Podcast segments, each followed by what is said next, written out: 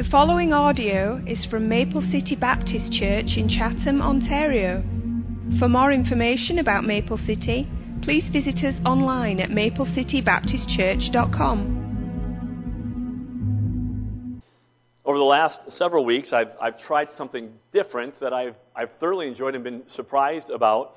I asked you to write some things down, and some of you actually did it and actually remembered what I said. And last week, I'd asked you to write a couple things down.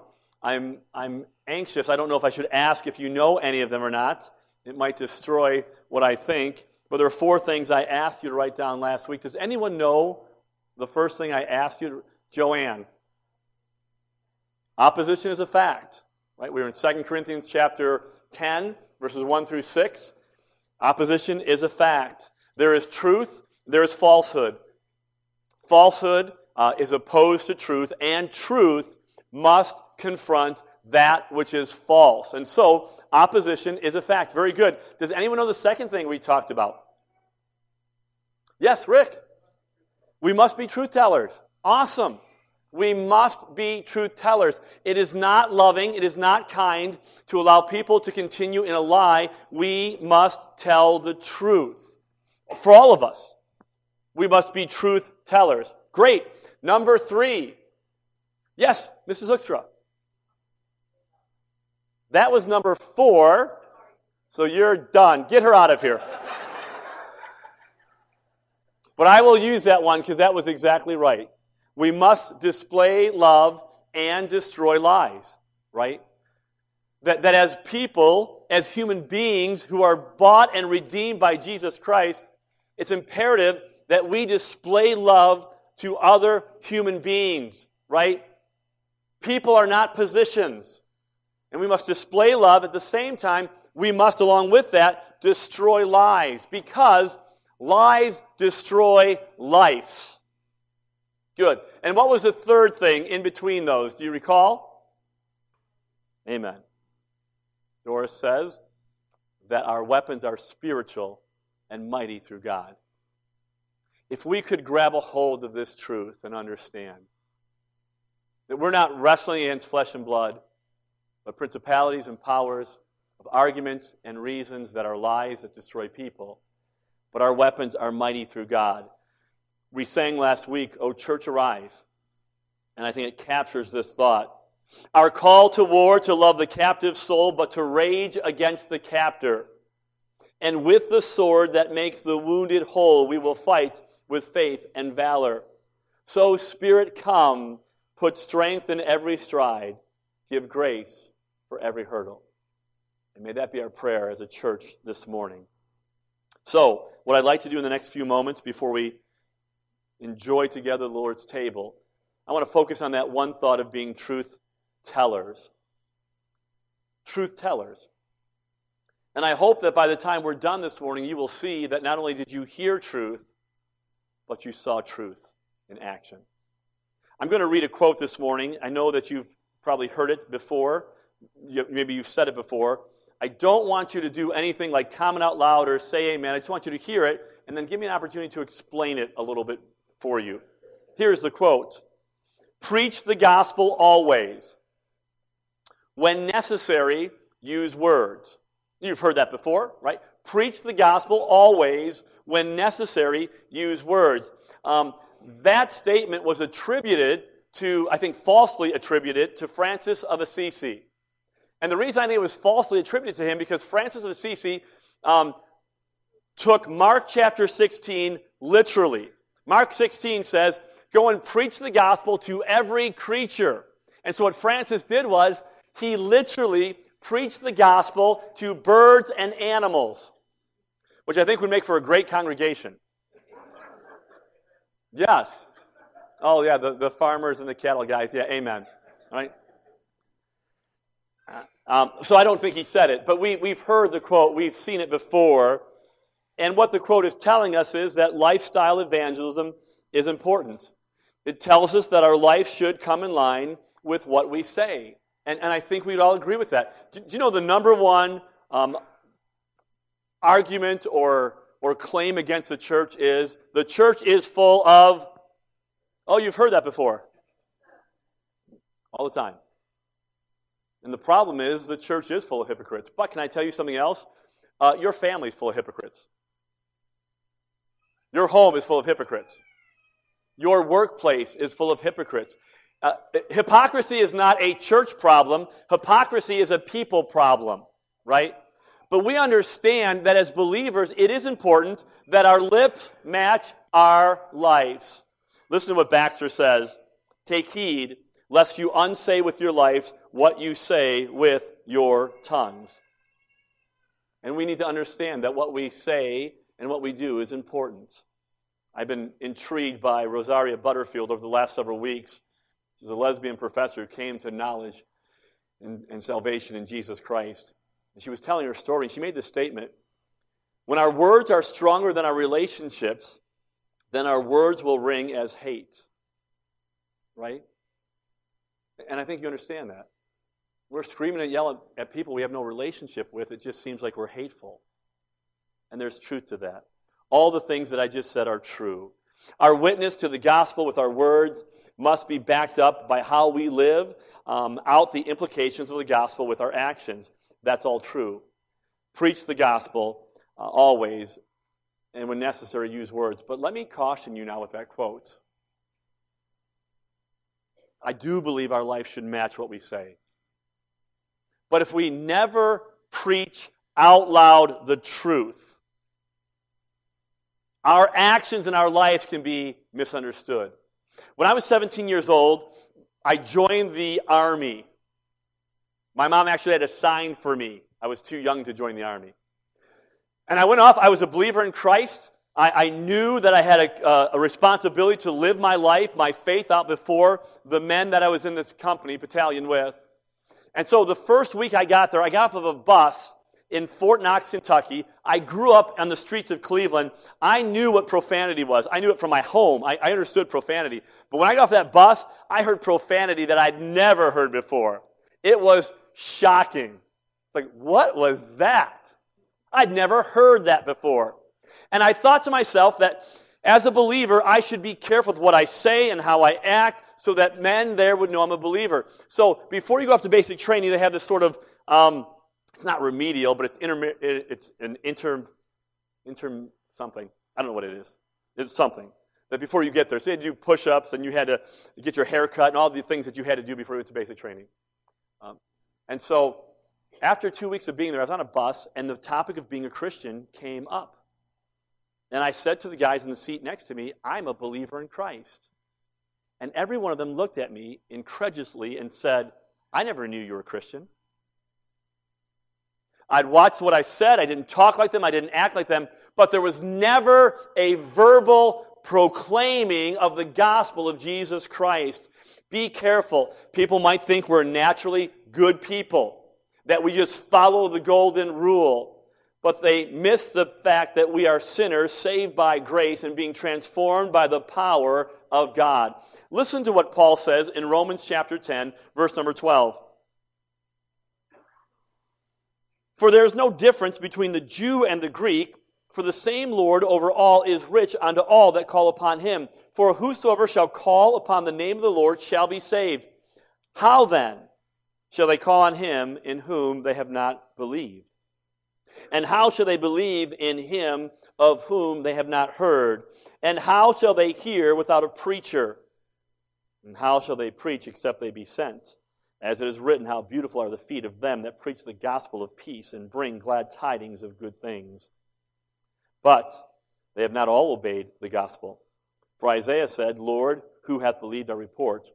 So faith cometh by hearing, and hearing by the word of God. And so this morning, understand, preach the gospel always, yes, but we must use words. We have to proclaim the truth. We must be truth tellers, and we must tell the greatest story that has ever been told.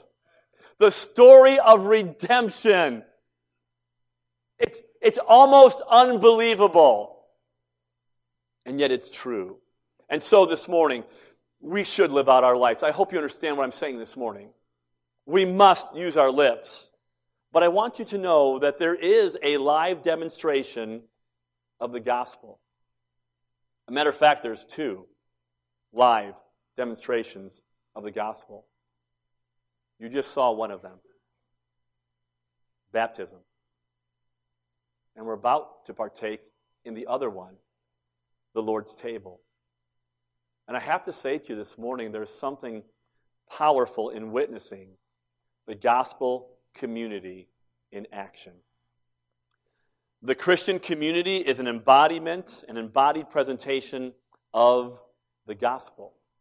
And so what we say is this hey, come, watch, see us worship, listen to what we sing, see how we try to interact and work out our differences and allow God to change us. But above all, see this.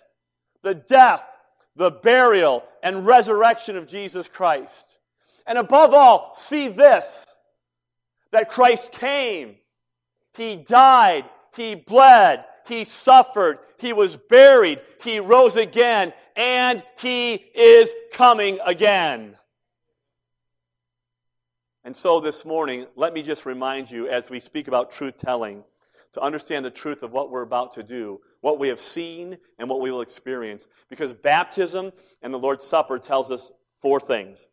Number one, it tells us and reminds us that there is a God to whom we are all accountable. We are not autonomous. We did not create ourselves. Uh, we are not self accountable. There is a God in heaven who created everything we see and know and experience and those things we do not know. Listen to me. Life does not come from non life. And we have life because there's a God in heaven who created all things. He is the Lord, the Creator. We have been made by Him. We are owned by Him. We are dependent upon Him. Therefore, we are accountable to Him. Every one of us this morning, accountable to this God. And He demands that we worship Him. Oh, wait, that is so narcissistic. That is so egotistical that how dare He demand someone to worship Him? And it would be, except for the fact that He is God, and He is the Creator, and He is the path of life. In Him is fullness of joy, and with knowing Him there are pleasures forevermore. Psalm 16, 11. And so we come this morning understanding, all of us, we are accountable to the God of heaven. The second thing we understand this morning is that we have rebelled against Him. Uh, listen to Romans chapter 1, verse number 22. Professing themselves to be wise, they became fools and changed the glory of the uncorruptible God into an image made like to corruptible man, and to birds, and to four footed beasts, and creeping things. Wherefore God also gave them up to uncleanness through the lust of their own hearts, to dishonor their own bodies between themselves. Now listen, who changed the truth of God into a lie, and worshiped and served the creature more than the Creator, who is blessed forever. Amen. We know there's a God that we're accountable to, and every one of us have sinned and rebelled against Him. This was the great sin of the children of Israel. God had revealed himself to them, and they thought they would make God in their own image. And so what they did was they created a bull that defecates to remind them of God. It is the height of blasphemy. And we do the same thing. Listen to me. I don't care what your thoughts are. I'm telling you right now, every human being has knowledge that there is a God in heaven and we are accountable to Him. Nature shouts it, and He has put eternity within all of our hearts. You know, and I know, that this is not all there is. You know you have a living soul, and you know you will give an account to God. And what we do is we suppress that truth because we don't want to be accountable to anyone. And so we make God into our own image a bull, a frog, an animal, or something less than ourselves. So I can manage him and I can control him and I can do what I would like to do. And we have all rebelled against this God, the holy, righteous judge of the universe. But there's a third thing that we find and learn this morning from our service, from communion and from baptism. that we're accountable to this God. We have rebelled against him, but he's not left us to ourselves.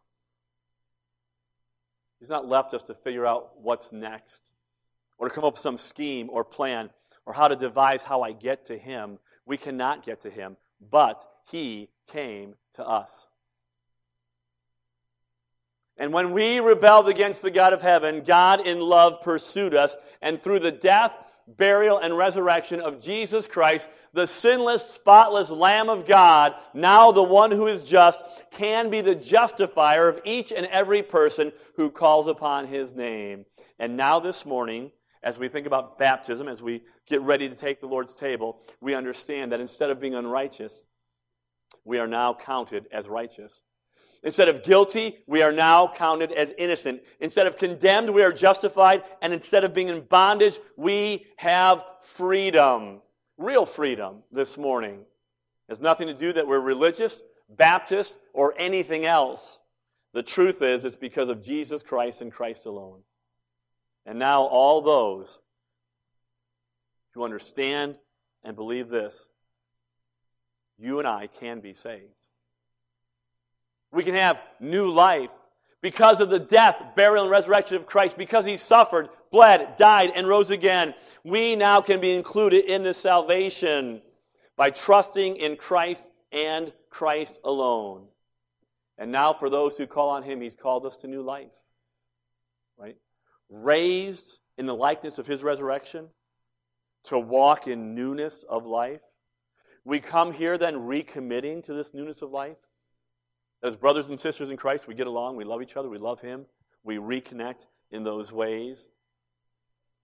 He's called us to this newness of life, the life that we were designed to live. The God of heaven sees us as we are, He loves us as we are, He accepts us as we are, but because of grace, He doesn't leave us as we are. And He is restoring the image of His Son in each and every one of us this morning newness of life resurrected life, waiting for him. And now every believer this morning is on mission. A mission not to live for ourselves anymore. The old man is dead. We look to Christ coming. We now work and live for his kingdom. It's not my life anymore. It's not your life anymore. It's about telling the truth of the greatest story that Christ saves, redeems, and changes. We labor for him and we look for his return. In a few moments, we'll take communion together. And Jesus says, Do this until I come. Reminding us this morning that he is coming. And when he comes, all of our unanswered questions will be answered. All of the wrongs will be righted. Everything will be set right. He will rule and reign in righteousness. And he promises in that day that every tear will be wiped dry and will enjoy him forever. C.S. Lewis sums this up well. Speaking about the consummation, he says this It is chapter one of the great story, which no one on earth has read, which goes on forever in which every chapter is better than the one before. And that's what we look to. And so this morning, I would encourage you, believer, to be a truth teller. Certainly, our life should match our lips. Don't undo with our lives what we say with our lips. But we must proclaim the gospel of Jesus Christ. We must tell people of the hope that we have of the greatest story ever, of redemption for mankind. But we're blessed this morning now to see the gospel demonstrated in a powerful way in the baptism of God's people and the partaking of communion this morning. And so I'll ask the men to join me as we prepare now to take and participate in the Lord's table.